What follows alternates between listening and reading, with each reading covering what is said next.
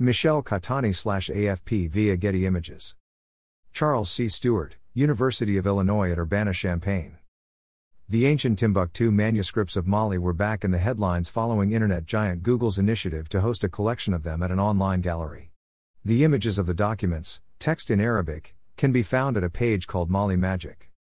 No place in West Africa has attracted more attention and resources than the city that has always captivated the imagination of the outside world, Timbuktu.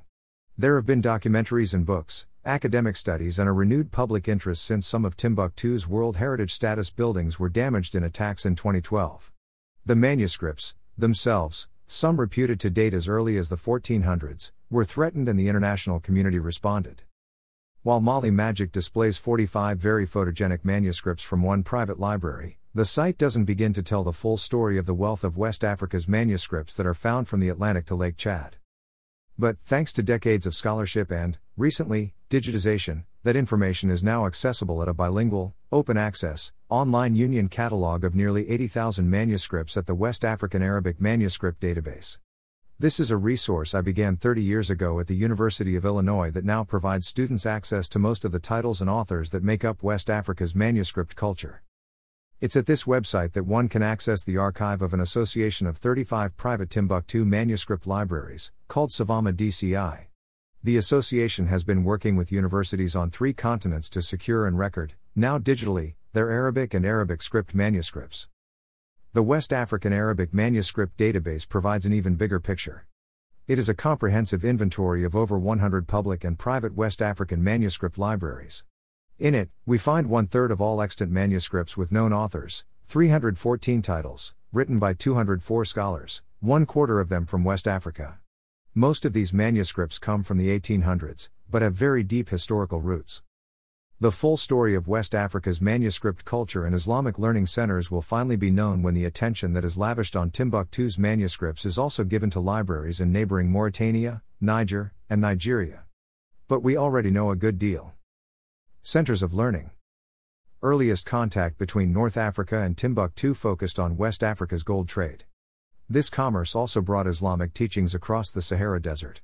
The first reference to manuscripts in Timbuktu was in the 1400s, contributing to the mystique that has always enveloped the city as a center of Islamic education. In fact, Timbuktu was only one of several southern Saharan towns that attracted scholars and offered Islamic learning. In the 1500s, what is called Timbuktu's Golden Age, its famous scholars were known across North Africa. That period waned, but Arabic learning revived again in the 1800s across West Africa in the wake of several Islamic reform movements that stretched from today's Guinea and the Senegal River Valley to northern Nigeria. Today's older manuscripts in West Africa mainly date from this period. With the decline of scholarship in Timbuktu in the 1600s, Islamic learning emerged in nomadic centers to the west, in today's Mauritania. There's also a national collection of manuscripts in Mauritania that is based on the contents of 80 odd private libraries. They give us a good idea of what was traditionally found in manuscript libraries. What's in West Africa's manuscripts? The exact subject matter in each of the categories would vary somewhat from one library to the next. But the dominant subject, legal writing, tended to account for one quarter to one third of all the manuscripts. West Africa's manuscript culture evolved, for the most part, outside any state system. In the absence of a central authority, juridical matters were dispensed by local legal scholars who could cite precedent, case law, to resolve thorny problems. Traditional mosque in the Timbuktu area. Photo by Michelle Hewitt slash Gamma Rapho via Getty Images. The next most important subject in the manuscripts deals with the Prophet Muhammad, mainly biographical and devotional writing. The ratios of manuscripts dealing with mysticism, Sufism, the Quran, including copies of the Holy Book, especially recitation styles, Arabic language, lexicology, syntax, prosody, pre Islamic poetry, and theology vary, each subject accounting for 7% to 13% of the manuscripts in most libraries. Locally written poetry and literature is generally the smallest slice of manuscripts, albeit, with correspondence, some of the most interesting. Oddly, the subject of history, like geography, is almost entirely ignored in many collections. This reminds us that Arabic and by extension, Arabic script was at base a religious language used for religious purposes, and its use for secular subjects was not common. The power of the Arabic alphabet. More significant than these Islamic sciences, or disciplines, are the uses to which the Arabic alphabet was applied across West Africa. Arabic uses a phonetic alphabet, each letter always produces the same sound. What this means is that the Arabic script can be used to write any language. To explain the Arabic of the Quran, teachers frequently translated key words into the student's African language, written in Arabic script.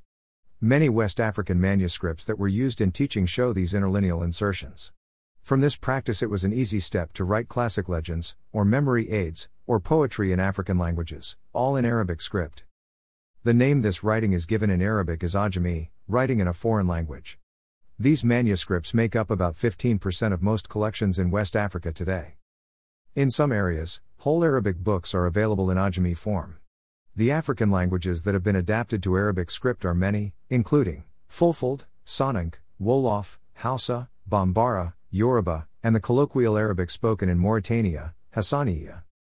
In recent times, Ajami writing has been increasingly used, but in historic manuscripts its use tended to focus on traditional healing methods, the properties of plants, the occult sciences, and poetry. More to come. Google's new online library is drawn from the collection of Savama DCI's director, Abdul Qadir Haidara. In 2013, he entered a partnership with the Hill Museum and Manuscript Library, based in Minnesota, U.S., to digitize his and 23 other family libraries in Timbuktu. This is a bigger project that will eventually make available 242,000 manuscripts freely, online, complete with the scholarly apparatus and search capacity necessary for their scientific use. Additional plans call for that project to include libraries at the town's three main mosques, and Mali's other center of Islamic culture, Djenné.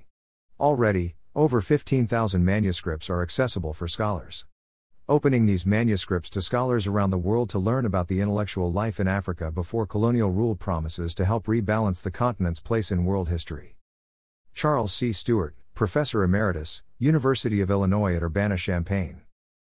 This article is republished from the conversation under a Creative Commons license.